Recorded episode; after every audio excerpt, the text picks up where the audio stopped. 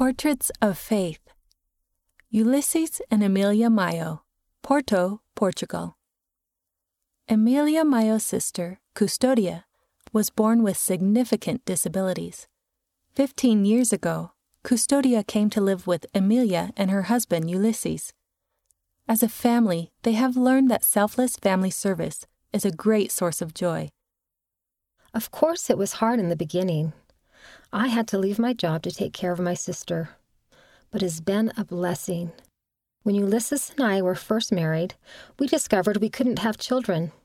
Custodia is like a child sent from God for us to take care of. In many ways, she helps fill the void we feel being childless. She's loving and caring. She loves to laugh and loves going to church.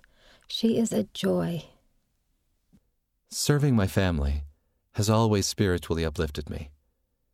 Although we do not have as much alone time as a couple, we are close to each other spiritually. We are closer as a family. The whole time we have seen the hand of the Lord helping us. He has showed us miracle after miracle.